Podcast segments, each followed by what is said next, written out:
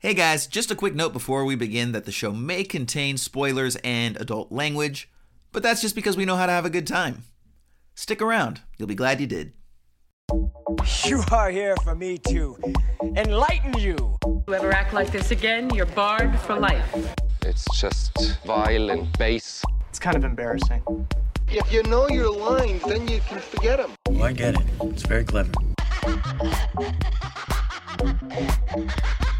Hello, peoples, and welcome to Esoterica Cinema, the podcast where we take films from the cinematic multiverse and discuss the hell out of them. My name is Jason Peters. With me, as always, is the man who spent seven years as Benicio del Toro's personal drug wrangler, Mr. Ryan Seabold. What's up, Jason? How's it going, buddy? Pretty good, man. Pretty good. I am here and we are talking about movies, so really doesn't get too much better than that, man. I know. and for today, we are here to discuss an interesting film from a filmmaker who I historically have really not liked, but spoiler alert, actually really enjoyed this film. We are here to look at Wes Anderson's French Dispatch. Do you have a description for us, buddy? I do from 2021, which is shocking to me because I could have swore this was 22, but uh, yeah, 2021. This is an older movie than I, I thought. just it remember was. it was COVID lockdown. The, the years are all the same. Yeah, it all kind of blended together. That's true. 2021's French Dispatch. Google has this described as a love letter to journalists set in an outpost of an American newspaper in a fictional 20th century French city that brings to life a collection of stories published in the French Dispatch magazine. Uh, this was directed by Wes Anderson and uh, made on a budget of 25 million. Brought in a theatrical release of 46 million. So uh, pretty consistent, I think, with uh, the kind of return you'd expect from a Wes Anderson film. This was shot, as always, by longtime uh, collaborator of Wes Anderson, Robert Yeoman. And uh, there's some impeccable cinematography in this film. We're going to talk about all those Absolutely. things. Yeah. Uh, but before we do, I got to ask you, as, as always, Jason, what did you think about this movie, buddy? Ryan, I'm going to be happy to tell you first. Do want to ask our audience if you haven't yet, go ahead and please like and subscribe to this and all of our videos. Really helps out the algorithm. Show us some of that love, y'all. And then also, we do want to hear from you if you agree or disagree with any aspect of this review. Go ahead and drop it in the comments below. We'd love to hear from you. Maybe we'll even get back to you. So, Ryan, uh, one thing I want to say is that I really enjoyed this film. Again, it's kind of surprising because I'm not historically a huge Wes Anderson guy, but also uh, kind of working against going into the film. I'm not a huge anthology guy when it comes to film. Okay. Even in like the written form, like anthologies are a nice sort of like palate cleanser from time to time, but I can't say that I really love them as much as I love just a full novel. And in that same way, I don't really love anthology films the same way that I would love a traditional narrative film. So you've got anthology film for a guy who doesn't love anthology films, Wes Anderson for a guy who doesn't love Wes Anderson films. I was a little nervous coming in here, and go figure, I really, really enjoyed it uh, for a lot of the reasons that you mentioned and more. We'll dive into that shortly.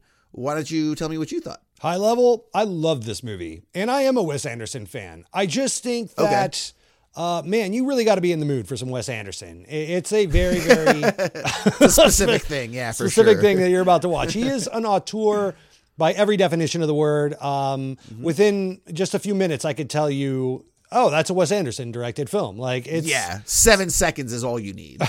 right. Yeah. yeah. I mean, uh, you know, aside from maybe the Coens, would be the only other modern day auteurs that I could think of that are so easily identifiable by the way their dialogue is written, um, by the way they shoot, uh, by the whimsy and playfulness of their characters, and all the things narratively uh, that are going on. There is so much going on in this film. Um, huge exposition dumps. It's yeah. so literary. Um, so much so that you feel at times as though you're missing stuff and you want to pause and rewind it. You don't have to. Um, it just warrants a rewatch. I think that you, this is one of those films that you could watch a few different times and get more out of it each time you watch it, which isn't necessarily a bad thing. I think that this film is so well layered, um, both visually, stylistically. Uh, you know, there, there are multiple mediums and aspect ratios. You got animation, black and white, hyper saturated color, four by three. I mean, he's playing with some shit here. Uh, you would think Yeah. that would all be a little overwhelming. At times, it can be uh, in Wes Anderson films. Uh, I'm looking at you, Grand Budapest Hotel.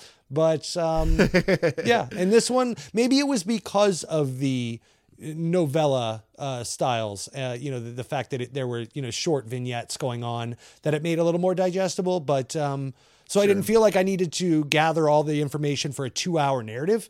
That I'm just garnering enough to get me through the next 20 or 30 minutes. so, um, and then we move on. But they all are interconnected. Tons of talent in this film. Uh, we're going to get to all those Yeah. things. But high level, uh, that's, uh, yeah, I really love this movie. Yeah, absolutely. So you kind of touched on it, but I think the first aspect of this film that really jumps out is its visual style, right? Mm-hmm.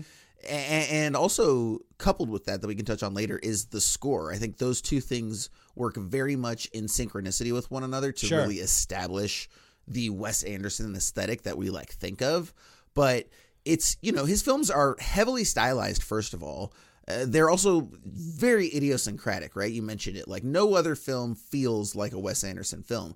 Now, as cool as that is, I will say that I do think there's some legitimate criticisms that come along with that, right? And so for me, one of the aspects that's always held me back, and, and I think it shows in this film, despite ultimately overcoming it because of its comedic sensibilities, is that these characters come at the expense of feeling like real people, right? Sure. E- even in even in this film, like no Wes Anderson character feels like a real person. Right. It's not somebody you're going to meet in real life, out in public, out at the store. It's it's a very sort of literary uh, type of character creation, right?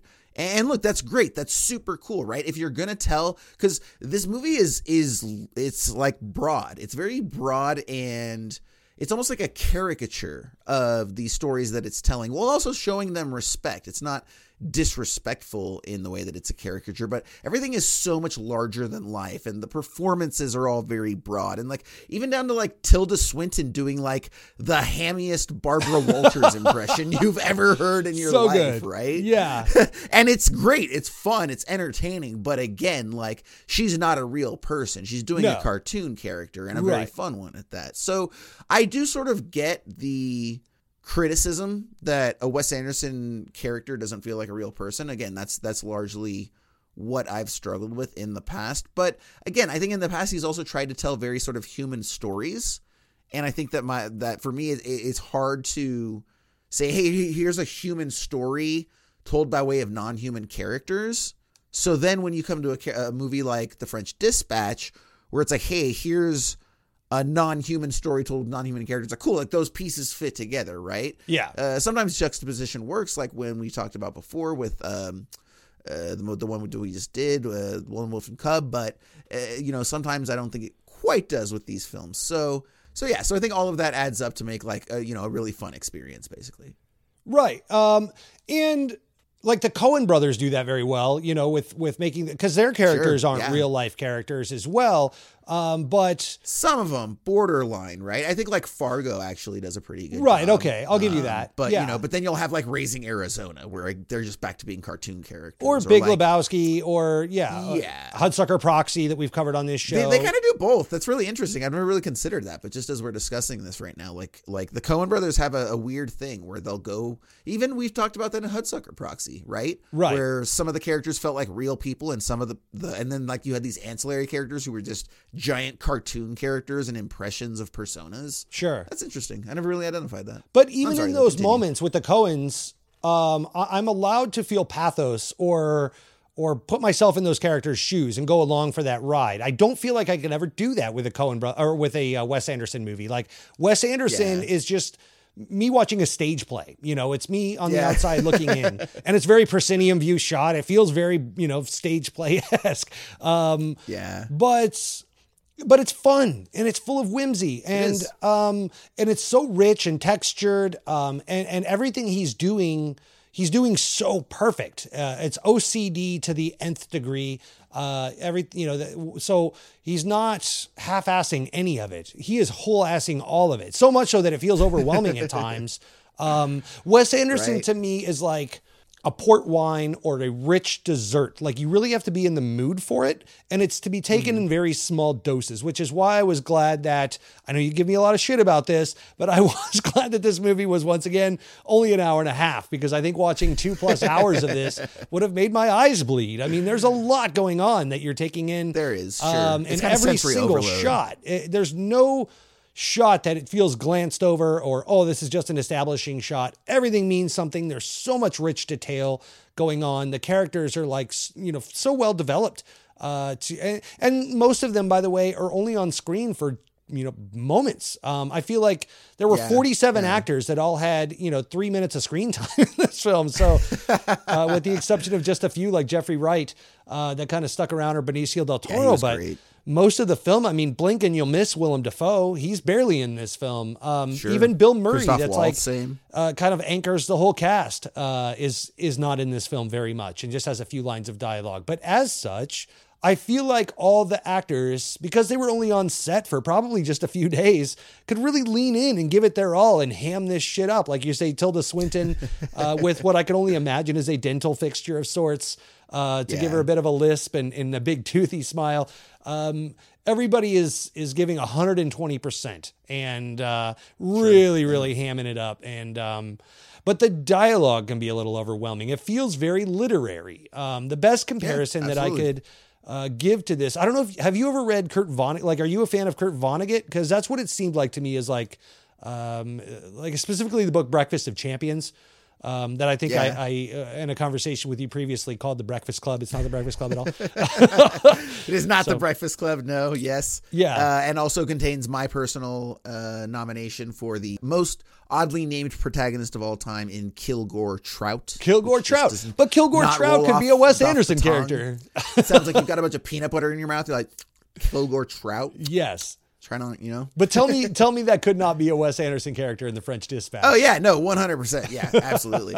yeah, no, and you're right. Just because of the the way, the way that the dialogue is written, you know, uh, again, you you noted it perfectly by, with the term literary, right? It, it oftentimes the characters are reading this dialogue that you can imagine reading in a book. And and while it's impressive and while especially it provides like Jeffrey Wright for example to do some wonderful things through voiceover narration especially it's almost too much right? In terms of like so you so you mentioned like the aesthetic can be too much the visuals the dialogue etc sometimes the nature of the dialogue and how many words he's cramming in to a given passage can be a little much, right? In a Right. book, if I'm reading a super dense passage with a lot of words and heavily specific vocabulary, I can pause, I can slow down to allow my mind time to sort of digest. I can go back and reread something if it didn't 100% process, and it doesn't interrupt that reading experience, right? Yeah. obviously with a film we don't have that same luxury. We can't just stop and rewind in the middle of a darkened theater with a bunch of people around us. And so there are times where you do miss stuff but also i think it's not necessarily in the sense of like oh but it's super rewarding to go back and see what you missed right? You kind of just it, it's you capture the overall flair even if you're missing some of the specific words but it actually turns out that like economy of dialogue is not something that he was going for on this one. Right. like he is spending 10 words to say 5 right? Like eh, arguably too many words in this film right? Sure. i forget i forget what film that's from. There's a film where it's like oh there's too many words. If anybody watching remembers that film please put it in the comments. It's gonna drive me crazy.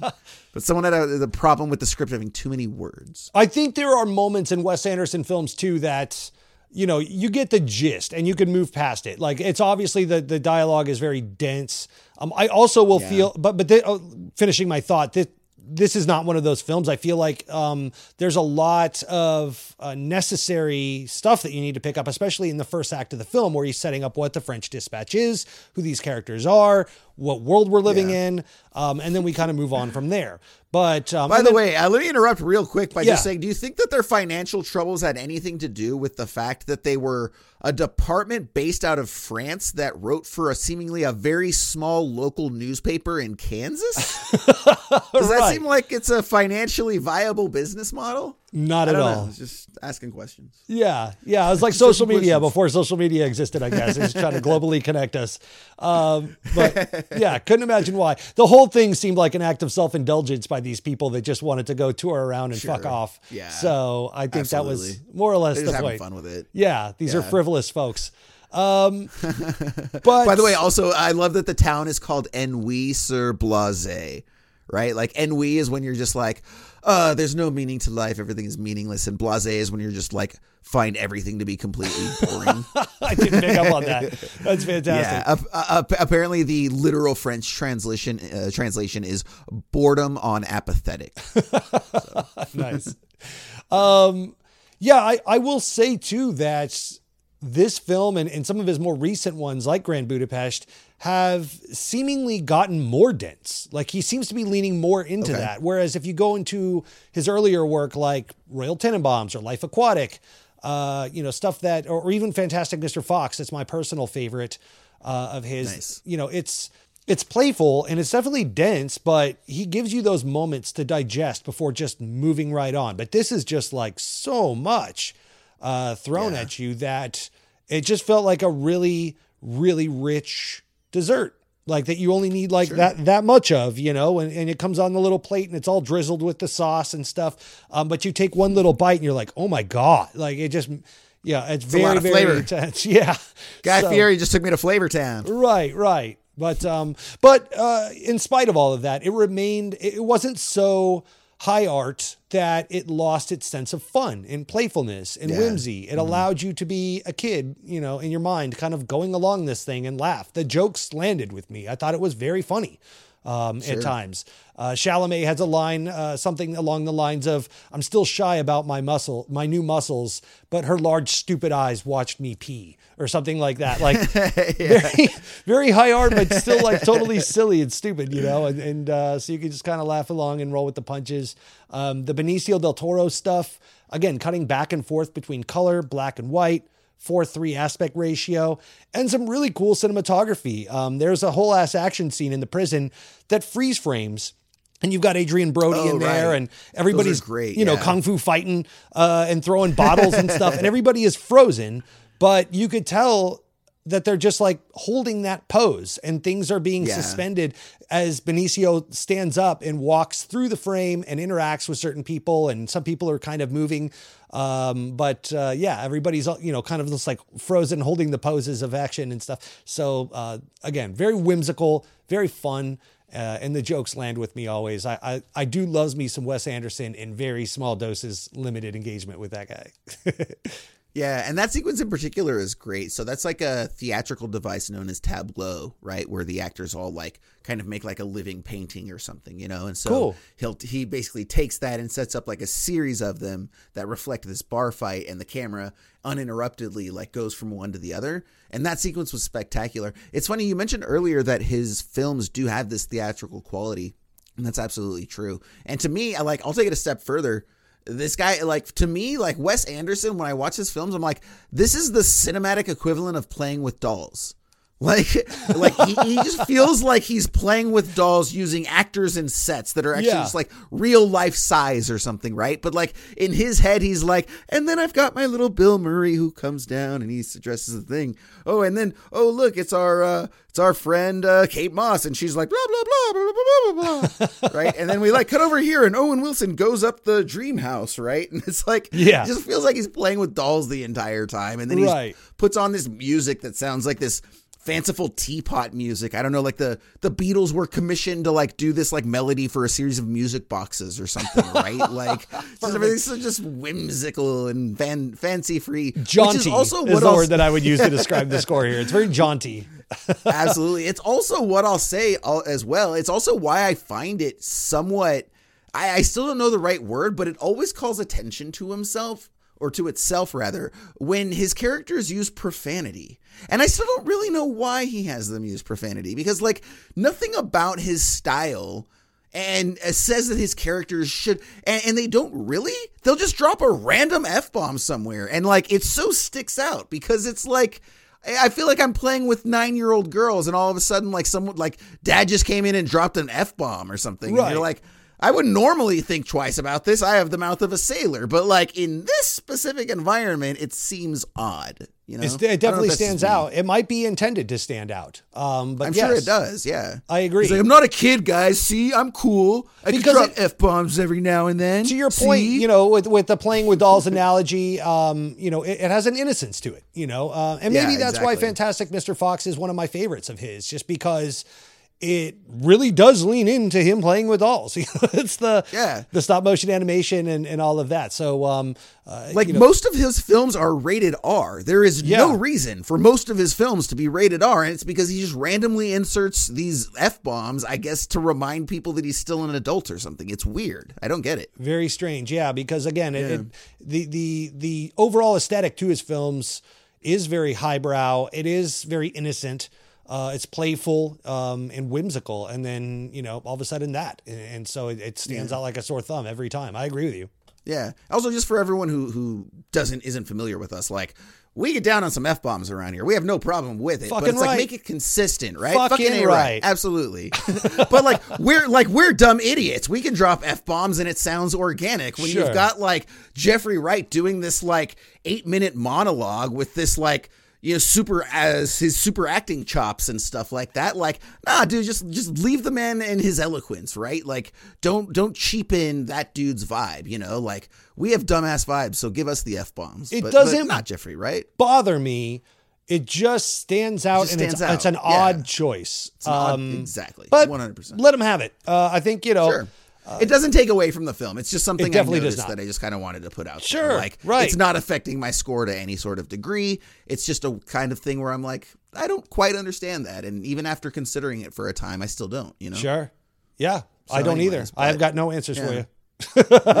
But as is the case, you know, with every Wes Anderson film, you got the art department on full blast, set deck going bananas. It's a beautiful film to watch with uh, Robert Yeah, Yeoman cinematography, uh, tons of detail and texture, um, right down to uh, the moving background when Owen Wilson is riding his bike, and uh, you know, lots of old style, um, you know, camera tricks and stuff like that.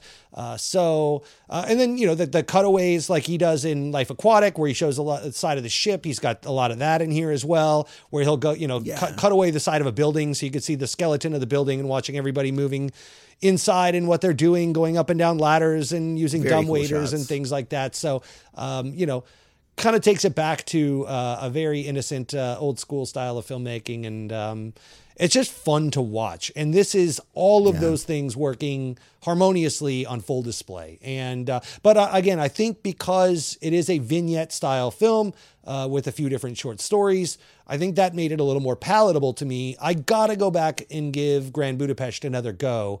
Um, I just wasn't in the mood for how heavy handed that, that was right out the gate. Um, but Yeah. it, it does look fantastic. Um, going back, some of his earlier work uh, are you know are some of my favorite films. I love Darjeeling Limited. A lot of people don't give that film Okay. a lot of credit. That one's a, a big one for me. I really love Never that saw one. that one. Life Aquatic, obviously classic, uh, and Fantastic Mr. Fox. I think those are. And then uh, I'll give you another one. Um, I've never seen Moonrise Kingdom. Uh, I think that's what it's called. And uh, Oh, okay. Shame on either, me. yeah. Uh, I've heard nothing but great things about that film. People love that movie. So um, there's some more meat on the old Wes Anderson bone, if you will. I need to go back and and get to. And this uh, kind of reminded me of that. I've I've parked my Wes Anderson uh, viewing experience for too long. I need to go back and watch some of these. Just gonna have to give it a few months to digest Well, and and and the cool thing is that we do have several of those on our master list uh, for those of people who are watching who aren't familiar with our program. When we're gonna get into our like our long form, like kicking off the regular season full bore, uh, we're gonna do significantly longer reviews, and those are actually gonna come off of a master list that we select from at random. So we never really know exactly what film we're gonna be looking at. It's a lot of fun. Allows us to check out some films that are sort of outside the usual radar. So hey, maybe we'll get uh, Moonrise Kingdom or Grand Budapest Hotel, and I'm pretty sure we have Fantastic Mr. Fox on there as well. Fingers crossed. So should be fun. Yeah. Now, one other thing I loved about this film is that there's a lot of really specific moments in the film that work because they're either beautiful or they're creative or what have you. Right off the bat, I love the way the film pretty much opens on that sort of rotating dumbwaiter and everybody's coming through and like rotating it and putting like a different item on as it goes around and we hear the music and it's just a sort of static shot there, right? Uh, I love the way that Owen Wilson is sort of walking up the static proscenium shot and like popping up here and there on the stairs of the hotel and the windows. Uh, You mentioned the the tableau sequence, which I really loved. That was amazing. And then there's also a really great scene in the jail where it shows a passage of time. It's very very simply done. Where they have a, I believe it's a de-aged Benicio del Toro, and he's like sitting there. Uh, you know, at- It's in- in actually an actor? and oh, it is. It's an actor. Great. Okay. And so yeah, and then uh, Benicio del Toro, the old and actual Benicio del Toro, just comes in and taps him on the shoulder. Uh, the guy gets up and moves, and Benicio del Toro sits down. Really creative way of showing this tremendous passage of time. And so, and then even you mentioned at the very top, uh, this whole ass animated sequence that's done in the style of uh, French comic book artist Moebius. You know, uh, very famous over there. So just again, like Right. kitchen sink approach to filmmaking, right? like just everything in there all at once, uh, everything everywhere all at once, right? That's uh that's this film. But to be able So- to do it with such precision and such detail, like Yeah, I don't know how that man spins so many plates, does all these things so well, um, in so many different you know uh, mediums, and then also cranks out movies so quickly. I mean, this guy's got. Yeah. Uh, like a, a. Woody Allen release schedule where he's got movies coming out literally every other year. Uh, it's bananas that uh, he's already working on the next one and he just dropped Asteroid City. So, um, Wow. I mean, I think it's just studios love him. He's an indie darling. He wins a ton of wins a ton of awards, and uh, uh, you know, Well, don't forget his gets films money make back. money too. That's the thing. His films make money, which is why he gets Yeah. to keep making them. and they don't cost very much. Uh, I think this was like twenty five million, um, and he you know brought Yeah, in that's about his average. about fifty gets, million. So he's like doubling his budget always. So Yeah. can't, can't hate on that. good on him, man. So, with that being said, we'll go ahead and wrap this up here with a feature that we like to do on this program called Three Adjectives, right? That's where we give our three adjectives that best describe our response to the film in question. Ryan, give us uh, your three adjectives that best wrap up your experience with The French Dispatch. Uh, this one's going to be quick and easy. Um, it's stuffed because it is for an hour and a half film. This movie is stuffed to the to the gills um, with everything you could imagine, from the dialogue, like we said, the literary monologues, the visuals, the different mediums, all the things. Uh, for an hour and a half film, you're getting your freaking money's worth. Uh, the next one is perfect because for as stuffed as it is, um, not a hair is out of place. Everything is just exactly the way he wants it to be. Uh, I could only imagine, uh, you know, I hope he sleeps well at night because he did a great job. Uh, then the last one is niche because you really have to be in the mood for this. These are not films you could recommend to just everybody. I don't know that my parents would like this movie. I personally love these movies. Um, you just really got to be in the mood for them. They are very niche and they are what they are. So, but if you are in the mood for them, they are perfect and they are stuffed. So good for you.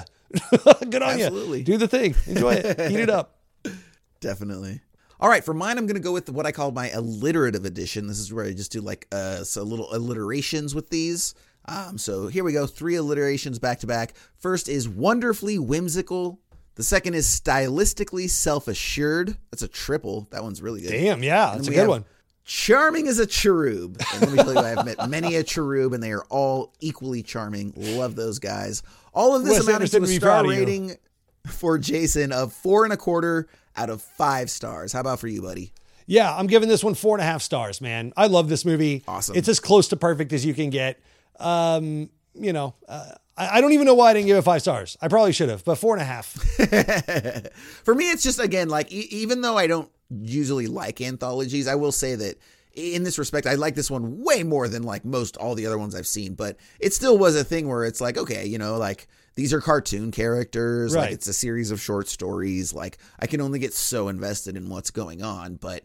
Um, I'm not going to say it's all style and no substance because I think there is substance there, but I think it's way more style than substance. Right. And so it's great. It's awesome. I loved it. We just talked about all that and more. But I can only become so emotionally invested in that. I guess is what it is. I, I, I'll But agree with you. it you. knows what it is, and it's not making apologies. You know. Right. And I'll agree with you there and raise you the fact that you really do, like, you really got to be in the mood for something like this. Um, whereas, like, I think the Coens are more five star for me because it's just like, like Ballad of Buster Scruggs or, you know, Fargo or something like that. Like, that can just be on television and I'll leave it on. Like, I just love those movies so much. And I do think Yeah. also that Wes Anderson has given us those movies too that I've seen that Sure. again like a Life Aquatic or or Royal Tenenbaums or something like that that um, or Fantastic Mr. Fox. that if it's on, I'll, I'll leave it on. I could watch those any day of the week, any moment in time. This one, you know, uh, I can't just, depending on who I have over, if we're going to watch a movie together, I would skip past this in a lot of cases. I wouldn't recommend this to just anybody. you really got to be a film nerd uh, or a literary nerd to really appreciate this. But if you are, man, this is the best version of that thing. So four and a half stars. Absolutely. And if you are, go ahead and please leave a comment in the comment section below. Let us know what you thought about this movie, what you thought about our review. And then, of course, do show us that love with that like and subscribe. It really helps us out with the algorithm. We appreciate it. For Jason Peters and Ryan Siebold, this has been Esoterica Cinema. Thanks so much for joining us. Enjoy the movies.